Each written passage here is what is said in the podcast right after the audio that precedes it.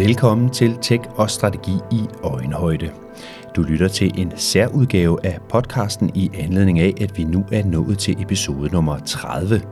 Tech og strategi i øjenhøjde handler jo altid om muligheder og udfordringer med IT, og i de efterhånden mange episoder, vi har udgivet, har du kunnet møde en lang række eksperter ud i det digitale. De har delt ud af deres erfaringer og givet gode råd til, hvordan du og din virksomhed kan udnytte digitaliseringen optimalt. I denne jubilæumsepisode møder du derfor seks af de personer, der har medvirket i de foregående episoder. Vi kommer til at fokusere på de massive forandringer, der sker med udgangspunkt i blandt andet kunstig intelligens, big data, cloud computing, virtual reality og en række andre megatrends. Vi bevæger os ind i en helt ny digital tidsalder, og derfor får du i denne episode både indsigt og gode råd, der kan hjælpe dig godt på vej. Bryg dig en god kop kaffe, find dig en god lænestol og ifør dig et par fornuftige hovedtelefoner, så du er klar til at lytte med her, hvor vi lægger ud med at få et bud på, hvad alle disse forandringer betyder for dig, der er bruger af digitale løsninger.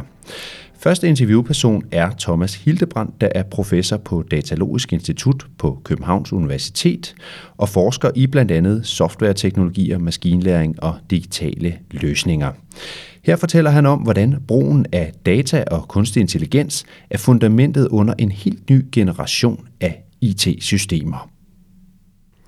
Jamen det, der venter os, og som vi også er på vej, det er, at, at systemerne i sigende grad netop vil kunne bruge de her data til at øh, støtte os i vores arbejdsopgaver.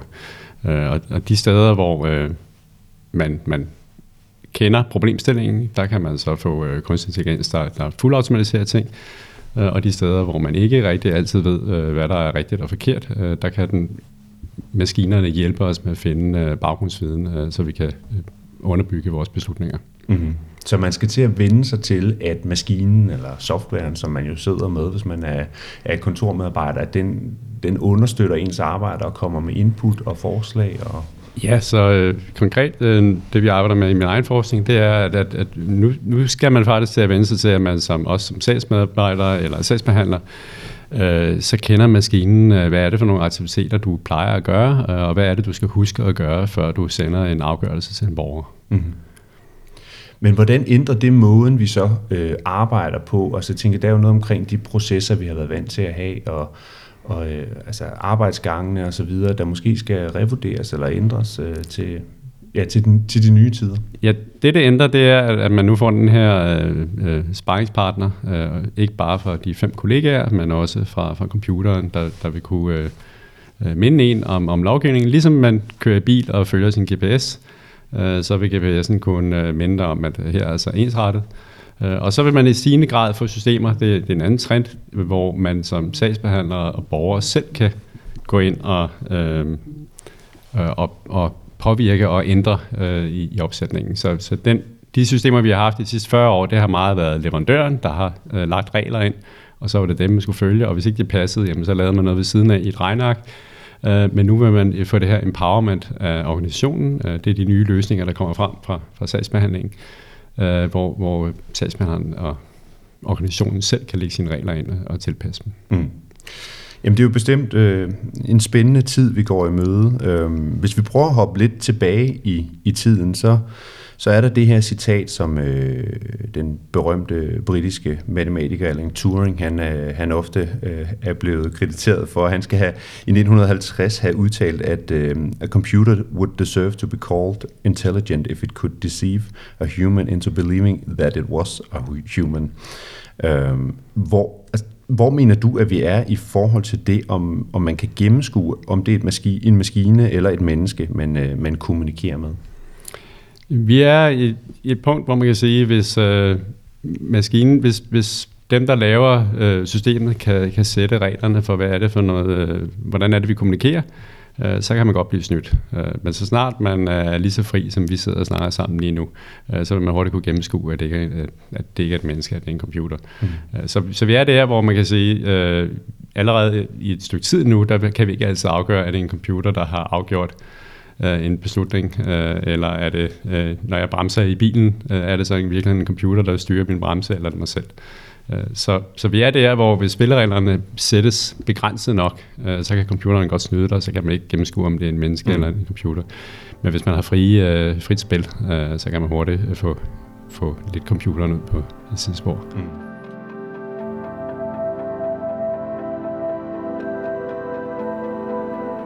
Du hørte her en del af et interview med Thomas Hildebrand, der er professor på Datalogisk Institut på Københavns Universitet.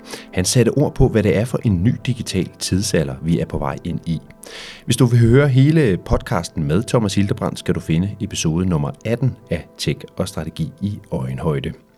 Her i denne episode skal vi nu møde Pernille Krammergaard, der har en Ph.D. i teknologisk og organisatorisk forandring og er direktør i Digitaliseringsinstituttet.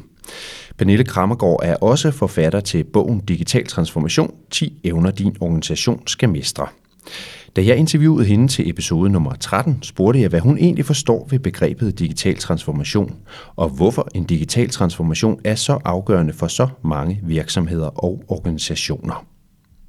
Man sige, for mig der handler digital transformation meget om, at vi begynder at tænke teknologierne øh, og, og IT i forhold til markedet, i forhold til slutkunder i organisationen, øh, i forhold til øh, vores mange eksterne samarbejdspartnere, hvor man jo tidligere primært har set IT-funktionen og, og IT-organisationen som noget, der bidrog til noget internt i virksomheden, til at optimere på processer og så videre, og understøttelse af dem. Hvor, hvor man i dag, kan man sige, i, i, i digitalt transformative perspektiv, bruger IT i forhold til at levere noget nyt ud til vores slutkunder. Det begynder at gribe ind i vores produkter og vores services. Det begynder at stille krav om nogle helt nye forretningsmodeller. Øh, og vi begynder at kigge på og begynder at ændre på kigger ind i vores organisation og siger, hvordan er det egentlig, vi skaber værdi i vores organisation? Er det den rigtige forretningsmodel, vi har? Er det den rigtige måde, vi løser opgaven på? Er det den rigtige måde, vi tilgår hvad skal man sige, øh, vores slutkunder på, får vi dækket deres behov på en tidsvarende måde med teknologi. Og begynder også at kigge ind i, jamen, hvad er det for en faglighed, vi egentlig leverer på øh, hvordan kan vi bruge nye upload teknologier, for, som for eksempel AI, augmented reality og så videre, til faktisk at, at styrke medarbejderne i deres faglige jobudførelse. Og, og noget af den faglighed kommer også til at ændre sig øh, kvæg den, den, den digitale udvikling. Så der er en masse elementer af det her med, med digital transformation, som man skal forholde sig til. Og, og som CIO, der vil man jo så sidde og kigge på sit, uh, sit team og sin organisation og kigge på, om vi har de evner og de kompetencer, der skal til. Hvad vil din anbefaling være i forhold til, hvad for nogle grundlæggende evner og kompetencer, der skal være på plads? Øh, man kan sige, at øh, i, i de 20 år, hvor jeg har undervist i IT-ledelse, der handler det jo engang om for IT-direktøren eller CIO'en at, at gøre noget godt for organisationen. Ikke? Det handlede om, at vi skulle få styr på vores processer, vi skulle standardisere den, vi skulle sikre flow og informationsflow. Jeg skulle have styr på mit governance, jeg skulle have styr på, hvordan jeg brugte min, min investeringskapital på, hvilke projekter vi havde oprettet PMO-kontorer osv. osv. Governance projektportefølje ved. Og, og, og, det var mange rigtig meget gode til, ud fra en, en, en sådan grundlæggende tænkning omkring, at sige, når, når vi så er færdige med alt det der, ikke? så har vi det der store, smukke system, hvor det så, og så bliver sådan en dejlig ro i organisationen, ikke? så har vi styr på det. Øh, og, og, og det kan vi jo ikke i dag. Altså, vi kan ikke få styr på det. Så det der dogme med, at integration nødvendigvis altid er godt, og der skal være ro på tingene, det må vi ligesom smide væk. Mm. Ikke? Og så, så må vi begynde at tænke på vores IT på en helt anden måde. Ikke? Og noget, vi skal tænke i, det er jo, at vi skal, vi skal til at tænke på vores, vores IT som noget, der selvfølgelig skal være noget, der er bundstabilt, altså vores operation backbone, og man vil skal, skal jo køre stabilt, det er jo ikke noget, vi skal gå og diskutere hele tiden. Men så skal vi jo tænke IT som meget mere noget, der er dynamisk og fleksibelt. Vi skal være meget bedre til, hurtigt kan bygge øh, i vores organisation, så vi kan imødekomme de forretningsmæssige behov, der er derude. Øh, kvæg, det er vores kunder, de efterspørger hos os. Og det tror jeg bliver vigtigt, øh, at, at vi kan det, og vi bygger nogle platforme op, som kan det.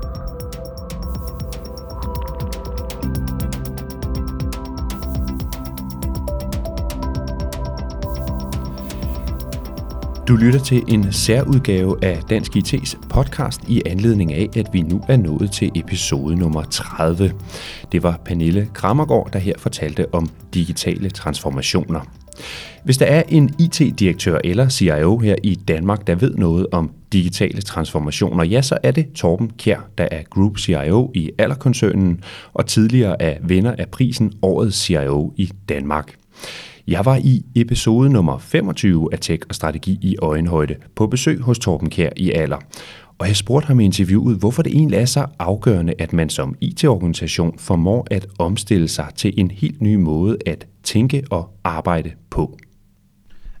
Jamen, jeg tror, hvis vi gør, som vi altid har gjort, så, så, så bliver vi hurtigt en del af historien, og, og, og vi bliver, øh, så er vi ikke længere relevant. Så det drejer sig simpelthen om at sørge for, at, at, at IT forbliver relevant, og at IT-jobsene og rollerne, som vi har, og som vi er gode til, og som vi har mange års erfaring at levere, at vi sørger for, at de som produkt øh, bliver udviklet og vedligeholdt, og, og det gør de altså ved, at man, man flytter sig, og man laver om på, på de ting, man gør, øh, og gør det på andre måder. Vi er jo selv vant til at implementere nye teknologier, og vi har jo også i vores egen stærk implementeret masser af nye øh, teknologier, øh, øh, og, og flyttet cloud og, og, og mange andre ting, så, så selvfølgelig skal vi det, øh, og det er vigtigt øh, hele tiden at sørge for det.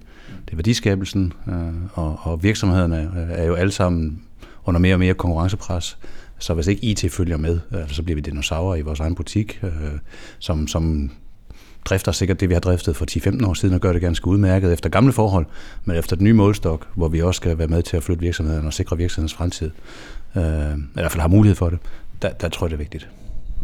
Som IT-leder, IT-chef eller CIO, eller hvad man nu har af titel, så kan man jo godt sidde og slå nogle streger på et øh, papir og lave nogle figurer osv.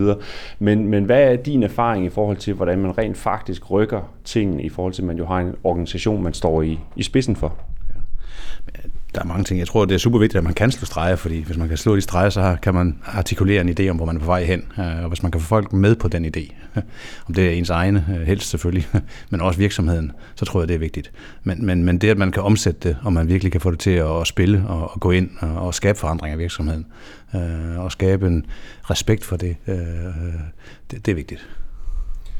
Og nogle af de øh, temaer, der er meget op i, øh, i danske IT-organisationer i de her år, det er det her med, at vi skal kunne arbejde agilt, og vi skal kunne være innovative, vi skal kunne levere hurtigere. Øh, kan du prøve at forklare, hvad er, det, hvad er den store udfordring ved at kunne levere de her ting i forhold til måden, man plejede at arbejde på? Hvorfor er det, at det er, det er øh, lettere sagt end gjort at eksempelvis levere hurtigere og arbejde agilt?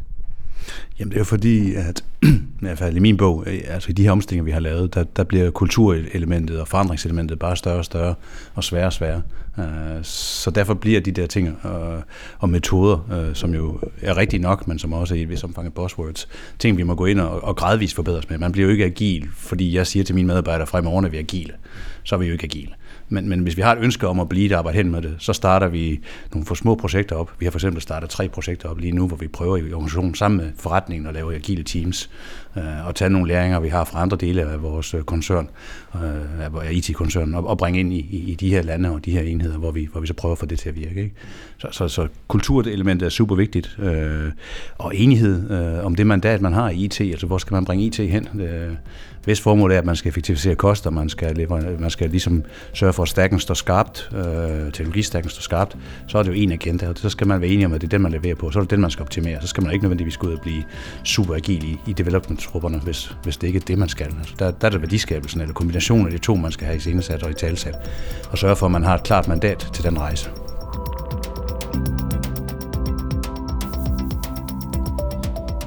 Vi siger tak til Torben Kær, Group CIO i Aller-koncernen, som du her lyttede til. Du kan høre hele interviewet med Torben Kær i episode nummer 25. Nu skal vi videre til en gæst, jeg havde i studiet i episode nummer 21, hvor vi zoomede ind på et af de hotte tech-emner, som mange virksomheder interesserer sig for i øjeblikket, nemlig augmented reality, virtual reality og mixed reality. Denne type teknologier er meget konkrete eksempler på, at digitaliseringen skaber helt nye muligheder – i udsendelsen medvirkede Christian Andreasen, der er direktør i virksomheden Kanda, og jeg bad ham om at give lytterne nogle gode råd til, hvordan man egentlig kan udnytte mulighederne med augmented virtual og mixed reality. Lad være med at gå ud og, og smide en masse penge efter ting. Mm. Uh, et af de koncepter, vi arbejder meget med, eller et af de principper, det er Parkinsons princippet. Mm-hmm. Og det er, at en opgave vil altid vokse til at udfylde det rum, der er tilgængeligt for den. Og det tror jeg er meget vigtigt, især når man snakker om ny teknologi og noget, som kan fascinere folk. Mm. Så start med at gå ned og købe et virtual reality headset, et augmented reality headset. Start med at downloade spillene. Det er der, man ligesom kan se, hvor er hvor teknologien og software er på vej henad. Mm. Prøv at tænke over, brug det her i forskellige situationer, tag det med ind på kontoret, prøv at præsentere det, se hvordan det virker. Mm. Og der er inden for de sidste par måneder sket en ret stor udvikling inden for VR, nemlig at Oculus er kommet ud med deres nye headset, der mm. hedder en Oculus Quest. Mm. Og tidligere så var der det, hvis man skulle have 6 degrees of freedom, altså man kan kigge rundt om ting, man kan interagere med det i VR, så skulle du ud og have en gamer-laptop, du skulle have det her setup, du skulle sætte sensorer op i rummet. Det tog lidt tid at få sat op, og det var også relativt dyrt. Der er de kommet med et headset til det, hvor det hele er integreret. Der er ikke behov for at sætte en telefon i, men hvor du har de her 6 degrees of freedom mm. i en pakke, der koster 400 dollars. Mm. Det tror jeg er en game changer. Det er til at have med at gøre, øh, kan man sige. Men når vi så kommer til det her med, hvad skal man så bruge det til i en dansk virksomhed eller en dansk organisation, hvor det ikke handler om et spil i en rushebane, men det skal handle om noget andet. Altså, hvordan får man realiseret den vision, man måtte have omkring, altså det er jo så et softwarelag et eller andet sted, der skal ind og udvikles på her. Hvad, hvad, hvad, hvad kan du fortælle om, hvordan man kommer i gang med den del af det? Det vigtige er ikke at bruge særlig mange penge. Altså mm. lave nogle iterationer af det her, gå ud, teste med slutbrugerne. Mm. Nogle af de steder, hvor vi kan se, der er ret åbenlyse return on investment, altså en god business case, det er inden for træning. Mm-hmm. Så hvis du har folk, der skal læres op, typisk med sidemandsoplæring, så er det nogle af de steder, hvor man virkelig kan se en, en effekt af det her. Mm-hmm. Vi har nogle projekter med, med store industrivirksomheder, hvor vi har sparet 70-80% af træningsomkostningerne. Øh, og det er projekter, der er kørt over nogle år, så vi har haft folk nok igennem til, at man egentlig kan sige noget mm. rimelig uh, solidt om, at det er det, man kan forvente i det her. Mm. Men vil man så typisk gå ud, når man så skal i gang med at, at lave den her app eller løsning, og, og udvikle den fra bunden af, eller vil man bygge videre på noget, som nogle andre har skabt, eller kan man downloade en app fra en app store, som allerede kan det meste af det, eller altså, hvordan fungerer den del? Der sker rivende en, en rivende udvikling mm. inden for det område nu her. Jeg vil altid rådgive folk til, at man skal passe på pengene. Mm. Så start med at downloade det selv, undersøg det her, se hvad er det for nogle platforme, der er opdateret, fordi der kommer nye ud hele tiden. Og så først, når man har været ude, undersøge markedet, se hvad er det for nogle, øh, nogle udfordringer, man har, mm. jamen, så er det så der, hvis man konkluderer, at okay, der er sådan set ikke noget, der løser det her, men så se på, hvad er det så, det skal koste, hvad kan vi potentielt spare, hvis vi laver det her selv og så der begynder at se på det. Mm. Men igen, altså, hvis man kender nogen i netværket, der arbejder med det, snak med dem, kontakt dem, have en dialog omkring det. Det er typisk et godt første sted. Mm. Og der begynder vel heldigvis at være en del erfaringer, øh, der er gjort rundt omkring i danske virksomheder, som man så også kan trække på, hvis man ellers har, har netværket til. Præcis. Mm. Altså bare starten af sidste år var det typisk meget nyt, hvor langt de fleste firmaer, vi er ude at snakke med nu her, mm. men de har taget deres første skridt, de har mm. fået lavet de første prototyper mm. på det.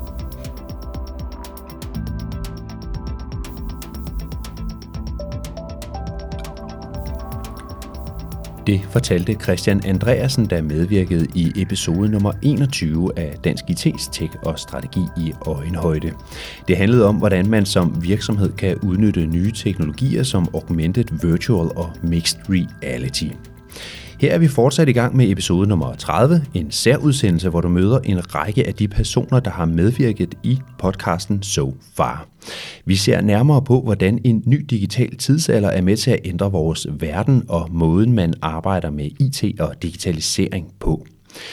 Vi har allerede været i gang i et godt stykke tid, så hvis du trænger til at komme en tur på det lille hus eller til at få brygget en frisk kop kaffe, kan jeg anbefale, at du nu trykker på pauseknappen og gør.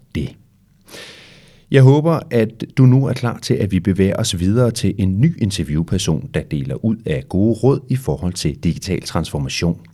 Det er Lasse Boris Sørensen, der er Senior Agile Coach og administrerende direktør i virksomheden Plan A.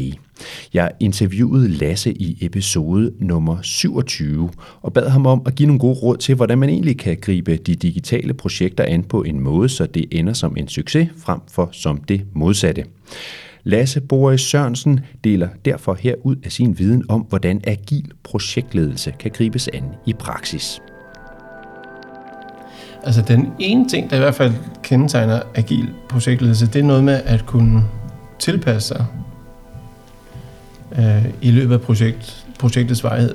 Det er virkelig centralt, og jeg kommer til at tænke på en, der hedder Christian fra, fra Jylland, som er Senior Financial Controller i en stor virksomhed. Han sagde, efter sådan et, et stort øh, øh, agil projekt, der sagde han, jeg er simpelthen så glad for, at vi ikke fik det, jeg sagde, jeg ville have i starten.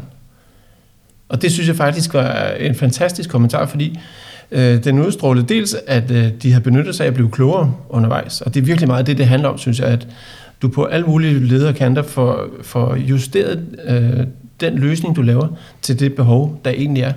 Og så også en anden fin ting, synes jeg, det her med, at, at når Christian siger sådan, så, så signalerer han jo egentlig også, at han er åben for, altså der er et mindset bagved det, der er et mindset, som, som øh, ikke øh, bare dikterer, at det skal være sådan her, øh, men at, at han er nysgerrig og, og i, i, i det fælles, en, altså har et interesse for fælles, den fælles løsning, som skal blive bedst mulig for den virksomhed, han nu arbejder i.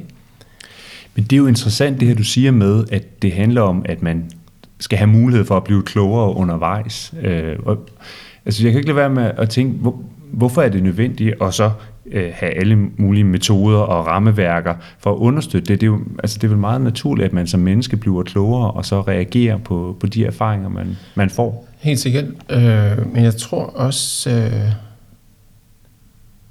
at økonomien lynhurtigt stikker hovedet op, ikke? fordi der er jo i sådan nogle store projekter, det er typisk øh, en del mennesker er engageret i det, og det betyder også, at, at økonomien tigger hurtigt. Der, der, er, der ryger mange kroner igennem sådan et initiativ typisk, og derfor så er det også vigtigt, at, at de overvejelser, der bliver foretaget, gerne for, skal foregå i en rækkefølge, der er så god som muligt. Ikke at du kan ramme den optimalt, det er slet ikke det, jeg siger, men, men at man sådan overordnet set får overvejet, hvad det er, man skal lave, før man laver det. Øh, ligesom hvis du skal bygge et hus, så tænker du det også grundigt om, før du går i gang med at, at indkalde øh, håndværkerne til det. Øh, og det er lidt det samme her. Og, det, og, og så kan man så sige, jamen betyder det så, at du, at du låser dine muligheder? Nej, fordi ligesom Christian, så, så har du masser af muligheder for, inden for nogle givende rammer selvfølgelig, at få øh, identificeret den løsning, som virkelig rammer behovet bedst muligt, og som kan øh, skabes på den, øh, med, ja, på den billigste façon og hurtigste façon i virkeligheden, ikke? Mm. Øh, baseret på erfaringer andre steder fra det er jo, agil projektledelse er jo ikke noget øh, nyt øh, fænomen, men alligevel er det jo som om, at i de senere år, der er virkelig kommet meget fokus på det, der er mange, der taler om det. Er der nogle bestemte krav og ønsker og behov fra virksomhedernes side, der gør, at vi er begyndt at tale mere om øh, agil projektledelse og, og, og begyndt at anvende det i højere grad? Det er virkelig øh, også et godt spørgsmål, fordi der er sådan en, en jeg oplever en bevægelse øh, væk fra den traditionelle eller vandfaldstilgang, øh, og så hen imod det agile. Og så kan du sige, ja, det er jo meget naturligt, fordi den agile var der ikke før, og, og tidligere der var det kun den traditionelle, så hvis der er nogen, der skal flytte sig, så er det jo fra den traditionelle hen mod det, det agile. Så på den måde, så er det en naturlig bevægelse. Men, men jeg, jeg tænker, at noget af det, der har slået mig i hvert fald, det er, at øh, jeg, jeg har rigtig, rigtig, rigtig mange timer på det her. Og noget af det, der har slået, som sagt har slået mig, det er, at der er enormt meget styring, der er enormt meget struktur, i den her måde at øh, gribe projekter an på. Øh, og øh, specielt i, øh, i den fase, der ligger umiddelbart før man går ind og bruger rigtig mange timer på at bygge løsningen, så det vil sige i specifikationsfasen og planlægningsfasen, at man der øh, gør, hvad man kan for at få identificeret det egentlige behov så godt man nu kan, og der er ingen, der rammer den 100%, men så godt man kan. Øh, øh, men det handler om at få reduceret risikoen, synes jeg. Øh, fordi jo, jo mere du ved, jo mere du har øh, fået styr på, ligesom B.S. Christiansen han siger, få styr på det, du kan få styr på. Og det er egentlig det samme her, ikke få styr på det, du kan få styr på. Og, og det er jo ikke altid, men, men projekter er jo skønne på den måde, at i nogle projekter, der kan du få øh, styr på halvdelen, andre der er det 90 procent, og andre der er det noget, et, et tredje tal. Men få styr på det, du kan få styr på, fordi når du gør det, så reducerer du din risiko for om igen arbejde, misforståelser, øh, øh, dårlige løsninger i den byggefase, som er den store, den dyre fase. Og når du har reduceret din risiko, så kan du i din øh, kontekst jo vælge at, at rette ind efter det, der er vigtigst for dig, nemlig at blive færdig til tiden, eller før, som sker meget ofte på den her måde. Eller din nabo, som kører et andet projekt, der kan det være, øh, det, at der kom, det, der kommer ud af det, skal virkelig være øh, nytænkende. Øh, andre, der vil det være øh, sikkerhed. Andre, igen, der vil det være øh, at, at lave øh, støj i sendefladen. Eller, så kan, kan du se på den måde, der, det at få reduceret risikoen øger din træfsikkerhed, og den træfsikkerhed kan du bruge til at blive hurtigere færdig, gøre det billigere, øh, få et, et bedre produkt, eller hvad du nu ønsker ud af det. Mm. Og det tænker jeg er rigtig, rigtig centralt, at få reduceret den risikoprofil i at gennemføre projektet.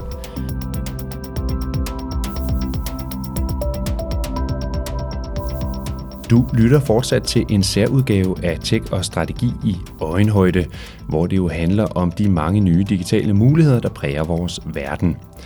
Nu er det sådan, at der sjældent opstår nye muligheder, uden at der også samtidig opstår nye udfordringer. Og en af de udfordringer, der følger med den øgede digitalisering, er risikoen for, at man kan blive ramt af et hacker- eller malwareangreb, eller pludselig stå med et IT-nedbrud, der påvirker forretningen negativt. Den udfordring blev der sat ord på i episode nummer 22, hvor gæsten i studiet var Tine Tuxen Løvstrand, der er specialist i cybersikkerhed og datasikkerhed og er selvstændig rådgiver med Tine Tuxen APS. Mange danske virksomheder er jo i en digitalisering, eller har en digitaliseringsdagsorden. Vi kan også se regeringen og, øh, og Danmark generelt. Danmark er jo det mest gennemdigitaliserede land i verden. Og det stiller selvfølgelig nogle ud. Det giver dig nogle problemstillinger, og det giver dig nogle udfordringer. Fordi når du digitaliserer alt, jamen så har du adgang til data fra mange forskellige steder og fra mange forskellige enheder. Og der er også et krav om, at virksomhedernes medarbejdere har brug for at kunne tilgå deres data fra en mobiltelefon, eller fra deres PC derhjemme, eller fra en anden privat iPad, eller et eller andet. Så det giver selvfølgelig en udfordring, som du er nødt til at tage stilling til.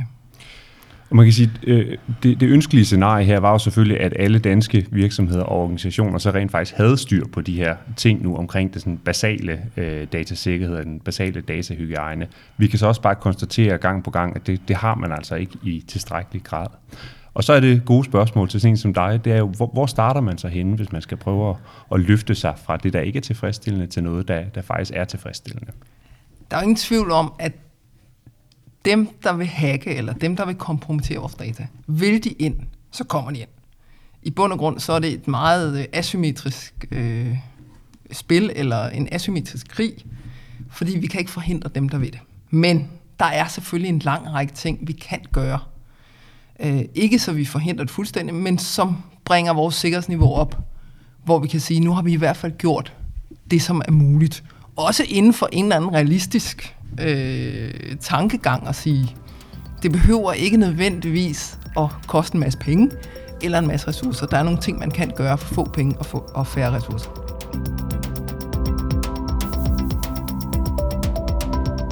Du lyttede her til en lille bid af et interview med Tine Tuxen Løvstrand, der er specialist i cybersikkerhed og datasikkerhed.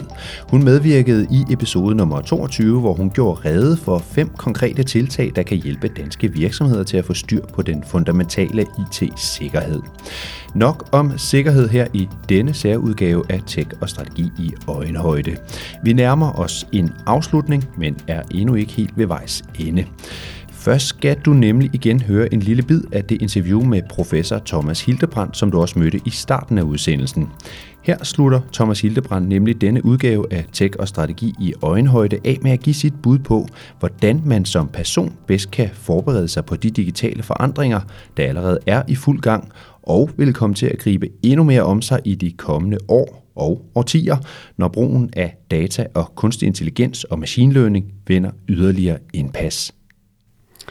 Altså man skal gøre sig klar til, at, øh, at fremtiden, der vil man øh, kunne få at blive præsenteret for, for nogle anbefalinger og sige, det her det er dine øh, opgaver, øh, som, det, som er gode at tage fat på nu. Mm. Øh, og, og så skal man kunne forholde sig kritisk til, jamen hvad er det, på hvilken baggrund har computeren nået frem til de her forslag. Så man skal ikke, altså det vil svare til at sætte sig ind i en, i en moderne bil med en masse automatik. Man skal ikke bare altid tage for gode varer, at, at GPS'en siger make a U-turn, øh, fordi det kan være, at, at den kontekst, man er i, øh, ja, ikke mm. tillader, at man laver et U-turn, hvis man mm. er på motorvejen. Uh, så, så det er det, man skal, man skal forberede sig på at være kritisk over for data. Mm. Uh, fordi at, at det er også uh, i den overgang, vi, vi går fra nu, hvor vi begynder at gøre brug af data, analysere data, så er det, der bliver sat fokus på, at datakvaliteten uh, ikke er så, så høj, som, uh, som man kunne ønske. Jeg skal sige, den, den, den gode gammeldags uh, sunde fornuft, uh, den går ikke af mode, uh, Nej. selvom uh, vi får nogle nye muligheder folk, der laver data management øh, i god klassisk forstand, og finde ud af, hvad er det for nogle metadata, hvor kommer data fra, og kan vi overhovedet stole på dem længere, og hvordan bliver det vedligeholdt. Mm. Øh, dem er der stadigvæk i høj grad brug for. Hvis du ser på det lidt for oven her, hvad er det så for nogle barriere, der er for, at øh, danske øh, virksomheder det private erhvervsliv og også offentlige øh, myndigheder kan, kan udnytte de her nye digitale muligheder, der bliver skabt i takt med, at udviklingen buller løs, og der bliver innoveret derude. En ting er jo, at løsningerne findes, noget andet er, om man så rent faktisk øh, får dem brugt, og får dem brugt på den rigtige måde. Altså en af udfordringerne, det er jo, at, at der stadigvæk er øh, en meget udvikling, der skal til for rent faktisk at, at, at bringe de her løsninger øh, ud i praksis. Så, og der mangler vi folk. Øh, så, så vi mangler specialister stadigvæk, så vi, vi er bagud i forhold til at få uddannet folk, der, der rent faktisk ved, at maskinlæring er ikke bare øh, maskinlæring, men der findes øh, 117 forskellige måder at gøre det på. Øh, og, og så mangler vi, øh, øh, at en bedre kontakt imellem øh, ja, for eksempel universiteterne og øh, øh, virksomhederne, mm-hmm. øh, hvor vi gensidigt øh, har mulighed for at gøre brug af hinanden. Øh, som et, et mere smidigt system, øh, hvor man kan øh, arbejde sammen i, i, i små projekter, øh, uden at det tager et halvt år at komme i gang, mm. øh, fordi man først skal søge penge et eller andet sted.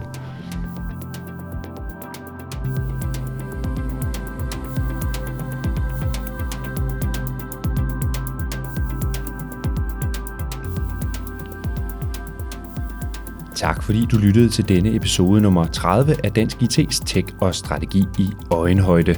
Det var en særudgave af podcasten med en sammenklipning af interviews fra nogle af de tidligere episoder. Jeg håber, at du nu er blevet lidt klogere på den digitale tidsalder, vi befinder os i, og som vi i de kommende år alle kommer til at skulle forholde os til i endnu højere grad, uanset om det er som privatpersoner, borgere i det danske samfund, som virksomheder eller som offentlige myndigheder. Det hele er kun lige begyndt. Til gengæld er denne udsendelse nu slut. I den skriftlige beskrivelse af episoden i din podcast-app finder du links til alle de interviews, der har været bragt bidder af i udsendelsen. Mit navn er Kim Stensdal, og det eneste, jeg har tilbage at sige er, vi høres ved lige pludselig.